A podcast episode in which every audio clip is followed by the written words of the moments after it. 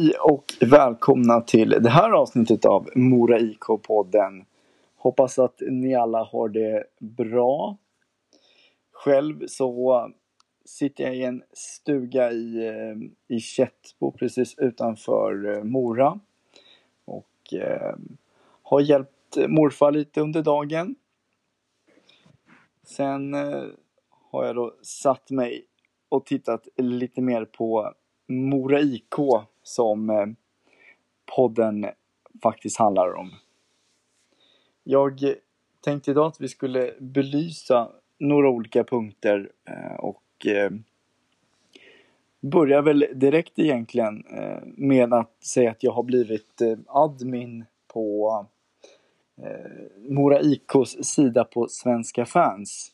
Svenska fans är då en sida där som är gjord för fansen. Och tanken är väl att man ska kunna diskutera och eh, kommentera, ladda upp artiklar eh, och det ska vara en enklare plattform för att följa sitt lag.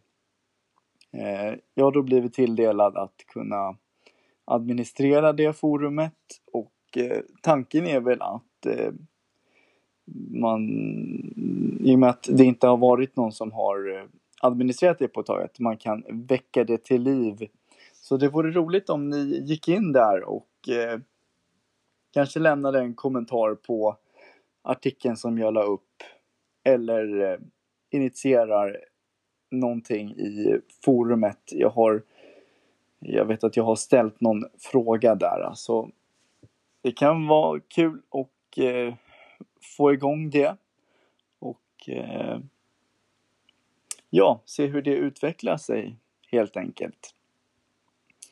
Artikeln som jag skrev där eh, kanske ni har läst, jag länkade den på ett, eh, en Facebookgrupp. Jag tror den heter eh, Mora IK. Eh, nej, jag vet inte vad den heter. Eh, men en grupp på Facebook, Mora IK-grupp som heter Lagbygget som väcker förhoppningar. Där jag gick igenom lite kortfattat hur Mora IK-truppen ser ut helt enkelt. Och eh, ja, kortfattat att det ser väldigt bra ut. Vi har ju de senaste dagarna eh, både tappat hoppet om eh, den, Eh, den brittiska Kirk som ryktades till Mora under en period. Men i och med hans eh, imponerande spel i VM för sin eh, hemnation så har flera storklubbar blivit intresserade och jag tror nästan att prislappen överstiger Mora IKs budget i nuläget. Och jag har sett någonting om att han ska vara klar för en finländsk klubb i eh, högsta ligan där. Då. Vilket eh, är ett tråkigt tapp. Det hade varit väldigt roligt att se han i Mora. En kille med väldigt höga ambitioner som eh, som helt, helt klart vill till NHL. Så det hade varit kul att, eh, att ha han i laget helt enkelt. Då. Sen har vi tappat hette Oskar Ståhl Yrenäs. Um, ehm, han stod för... Ska se, han stod för 44 poäng på 47 matcher förra säsongen. Och hamnade på fjärde plats i eh, den interna poängligan. Eh, det är såklart ett tungt tapp där eh, han tillsammans med Wernbloom hade kanske till och med blivit en första lina i Mora. Vi har ju fått behålla Daniel Ljunggren, Måns Karlsson och Johan Persson som var vår första lina förra året men jag tycker nästan att eh, Wernbloom, Ståhl Yrenäs och eh, Ludvig Larsson mot slutet av säsongen var mer en första lina än en andra lina. Och jag tror att hade de eh, i alla fall ja, Wernbloom och Stål Yrenäs som var aktuella lite inför säsongen, den här säsongen, få, fått eh, hålla ihop, hade de nog kunnat slagits om en eh, första lina där. Eh, så Oskar Stålyrenäs eh, gick till Rögle. Han använde sin SHL-klausul som tillät han att eh, bryta kontraktet och då skriva på för en SHL-klubb. Eh, det där med SHL-klausuler är någonting som jag gärna hade velat fördjupat mig lite i och eh, jag funderar på om man skulle kunna få kontakt med någon någon i Moraiko-organisationen för att förklara hur det där funkar och vilka spelare som eh, får ta del av, eh, av den här SHL-klausulen. Eh, till exempel om alla alla kanske har en sån eller hur, hur, det, hur det funkar. Jag vet att det inte funkar så men eh, lite intressant att, att få lära sig hur det funkar och hur det påverkar eh, de här klubbarna i Hockeyallsvenskan. Sen de i SHL har ju en, en klausul mot KL och NHL då. Jag antar att det funkar lite på samma sätt där då. Då går vi in och eh, tittar på hur linorna kommer att se ut. Hur tror ni att eh, första linan kommer att se ut? Kommer Karlsson att eh, vara så självklar som eh, de flesta säger eller blir det kanske att Paul Bittner tar Karlssons plats? Ja, jag tror i alla fall att eh, Karlssons plats i första linan inte alls ska vara helt självklar. De har ju spelat ihop med varandra i två säsonger nu och det har de har varit kontinuerligt kontinuerligt den bästa linan i eh, laget. Om man bortser ifrån slutet på förra säsongen där eh, Värnblom, Ludvig Larsson och Oskar Ståhl vart varit eh, väldigt dominanta. Eh, jag tror att med, eh, med nyförvärvet Paul Bittner så är Måns Karlssons plats eh, inte alls självklar. Utan Paul Bittner ser jag som en som en, en bättre spetsforward och är mer tilltänkt att, att kunna spela som en topp 6 forward då. Medan Måns Karlsson, eh, om man bara tänker på han som spelare så känns han mer som en botten 6 forward där han, eh, han jobbar mycket för laget, eh, han är en stor och jobbig spelare att möta och tar mycket ansvar både med och utan pucken. Eh, han, han är nog inte den här eh, riktigt kreativa forwarden som kommer att eh, friställa sina medspelare för att kunna göra mål som en Ljunggren gör till exempel. Han tillför ju den här första linan precis just det. Att han är, han är duktig med både med och utan pucken och gör så att sina medspelare får mer ytor att kunna jobba med.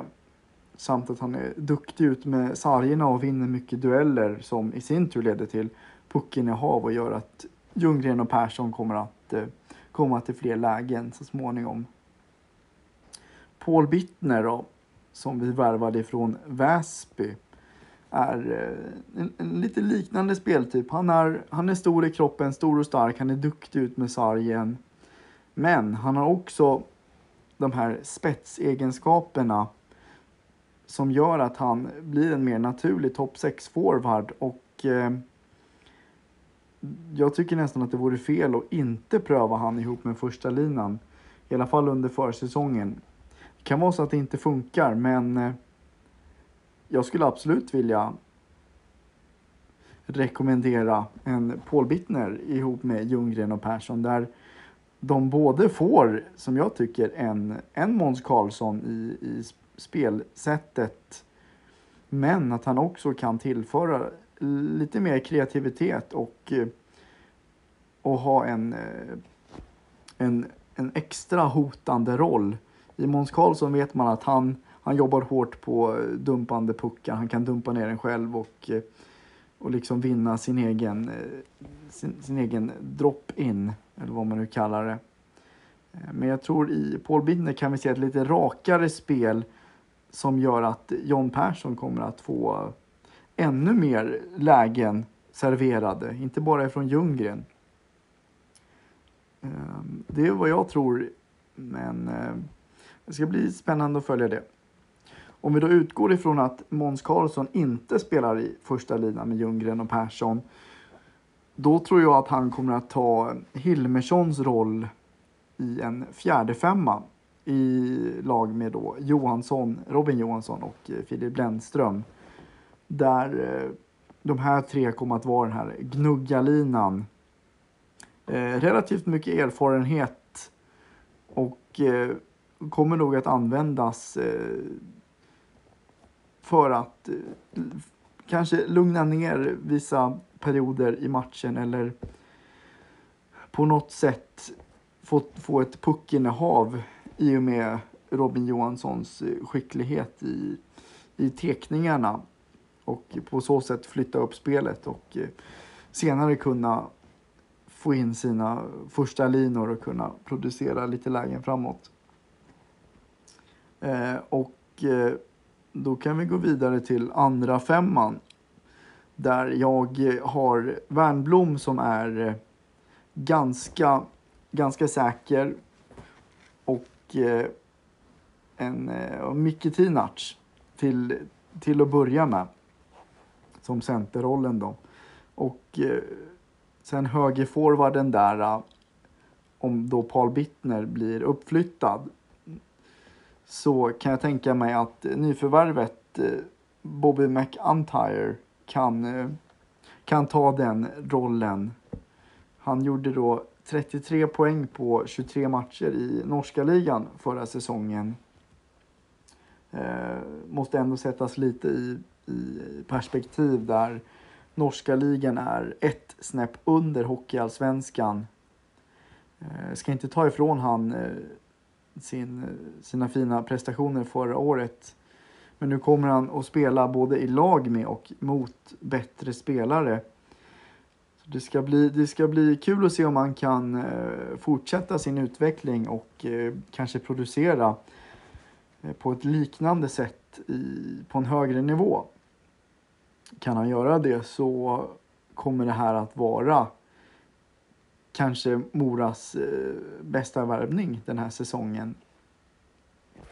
Eh, han är inte jättestor växt utan är eh, ganska, en ganska stark skridskoåkare där han kan vända på en femöring som de då säger. Eh, 1,75 lång och eh, väger cirka 85 kilo. Eh, han har lite att jobba på i defensiva zonen men eh, allt att tala av hans eh, poängskörd förra säsongen så kommer han att vara intressant att följa och det blir, eh, det blir viktigt att eh, se om Wernbloom och Bobby McIntyre då får ett bra samarbete för att kunna eh, någonstans jobba ihop. Det går inte att göra någonting helt, helt själv. Eh, om vi då går vidare till tredje linan så har jag eh, Isak Arve och Isak Andersson som förra året också spelade ihop. Eh, Isak Arve är en spelare som jag kommer att följa lite, lite extra den här säsongen. Han var utlånad fem matcher förra säsongen och gjorde totalt en poäng i Moratröjan på 25 matcher någonstans där. Han, eh, han, växte, han växte under säsongen precis som laget gjorde. Och eh, tillsammans med då Isak Andersson hade de eh, väldigt mycket puckinnehav och eh, visade på sina fina skridskoåkningar. Tyvärr lyckades de inte riktigt att eh, göra de här poängerna för att verkligen eh, göra ett stort avtryck Men eh, jag tyckte ändå att man såg hans självförtroende växa under säsongen och använde sin istid väldigt bra. Där han, eh, där han då är relativt duktig i teckningszonen. Han, eh, han har ett bra skott. Och jag tror att med ett år till nu med Isak Andersson så kommer de att eh, få ihop ett väldigt bra samarbete och eh, tillsammans med Bobby McIntyre så tror jag han kan ha ett, eh, ett litet genombrott i år. Så det ska bli spännande att följa. Så jag, jag tror då att första linan blir Paul Bittner, Daniel Ljunggren och Persson. Sen andra linan Wernblom, Micke Tinac och Bobby McIntyre. Eh, tredje linan Isak Andersson, Isak Arve och eh, tredje forwarden där är jag lite osäker kring. Och då Måns Karlsson, Robin Johansson och Filip Lennström som en fjärde kedja. För att då gå över till backarna som är eh, betydligt svårare att eh, gissa vilka som kommer att spela med varandra. Lite beroende på att eh, förra säsongen skiftades det runt väldigt mycket både beroende på skador, inlåningar, nyförvärv, spelare som eh, ja, Viktor Larsson som spelade upp sig väldigt mycket och fick en betydande roll i laget. De backarna som vi har är då Isak Hens, Gustav Berglund, eh, Bergqvist, Masur Amner och Viktor Larsson. Ehm, de osäkra korten här äh, måste ändå bli Masur som hade en äh, tung säsong föregående år med tanke på skadorna han hade. Förhoppningsvis så är han äh, revanschsugen och kommer att komma tillbaka starkare i år. Masur är ändå 38 år och spela hockey många år i elitserien, i eh, SM-ligan, i Finland, i KL, i SHL. Vad finns, eh, finns motivationen kvar? Eh, samt eh, finns den kvar är han eh, väldig tillgång för Mora IK med eh, just den historiken som jag nyss läste upp. Han eh, är van att spela väldigt många minuter. Mestadels kanske i, i boxplay och ordinarie speltid. Inte jättemycket i powerplay. Men kan absolut användas där. Sen eh, Viktor Amner hade också en liten skadefrånvaro. En väldigt spännande spelare som har en väldigt hög högsta nivå som vi, vi såg när han eh, till exempel sköt upp Leksand för eh, några säsonger sedan där han snittade nästan en poäng per match under grundserien. Ehm, det, det är väldigt svårt att eh, se vilka som kommer att spela med varandra här. Så jag Eh, vi får helt enkelt titta och se hur det blir under säsongen. Eh, men det ska bli kul att följa, följa de här gamla, jag kan inte kalla dem gamla, men eh, meriterade spelarna i Masur och Amner. Eh, samtidigt som vi har fyra unga backar i Bergqvist, Hens, Berglund och Larsson. Eh, extra kul att följa Larsson i att han kom upp ifrån J20-laget förra året Eh, sen behöver vi nog eh, få in någon till back här. Eh. Och jag hoppas att de håller på att göra klart med eh, pansare som hade en stor betydande roll förra året när vi då hade stor frånvaro på backsidan och han klev fram som en, som en liten ledare på backsidan där han eh, mm, ganska konstigt nog var, var den mest meriterade och den äldsta backen. Då har vi gått igenom eh, linorna och laget eh, som finns på plan just nu. skulle som sagt behöva komma in någon mer back där. Jag hoppas på att eh, Pansar är en av de som kommer in. Sen har vi eh, spelare från J20 som, eh, som kanske kommer att eh, få ta en del av laget och spela någon match här och där för att eh, akklimatisera sig och få pröva en högre nivå. Spelare som där kanske är redo är eh, Kolström, Nord och eh, Rotsten på backsidan. Och på forwardsidan eh, Altricher, eh, schweiziska spelaren om jag inte kommer ihåg fel, som fick, eh, fick vara med och spela en match förra säsongen. Eh, Tim Palmberg och eh, Lotström som också fick spela någon match. Kan absolut vara spelare som vi kommer, kommer att få se under säsongen i, i A-laget också. um, men uh, det är frågor vi kommer att få svar på ganska tidigt uh, under försäsongsmatcherna också kan jag tänka mig. Um, det ska bli kul att se hur Johan Hedberg väljer att uh, använda de här spelpjäserna och eh, hur väl det, det blir i slutändan.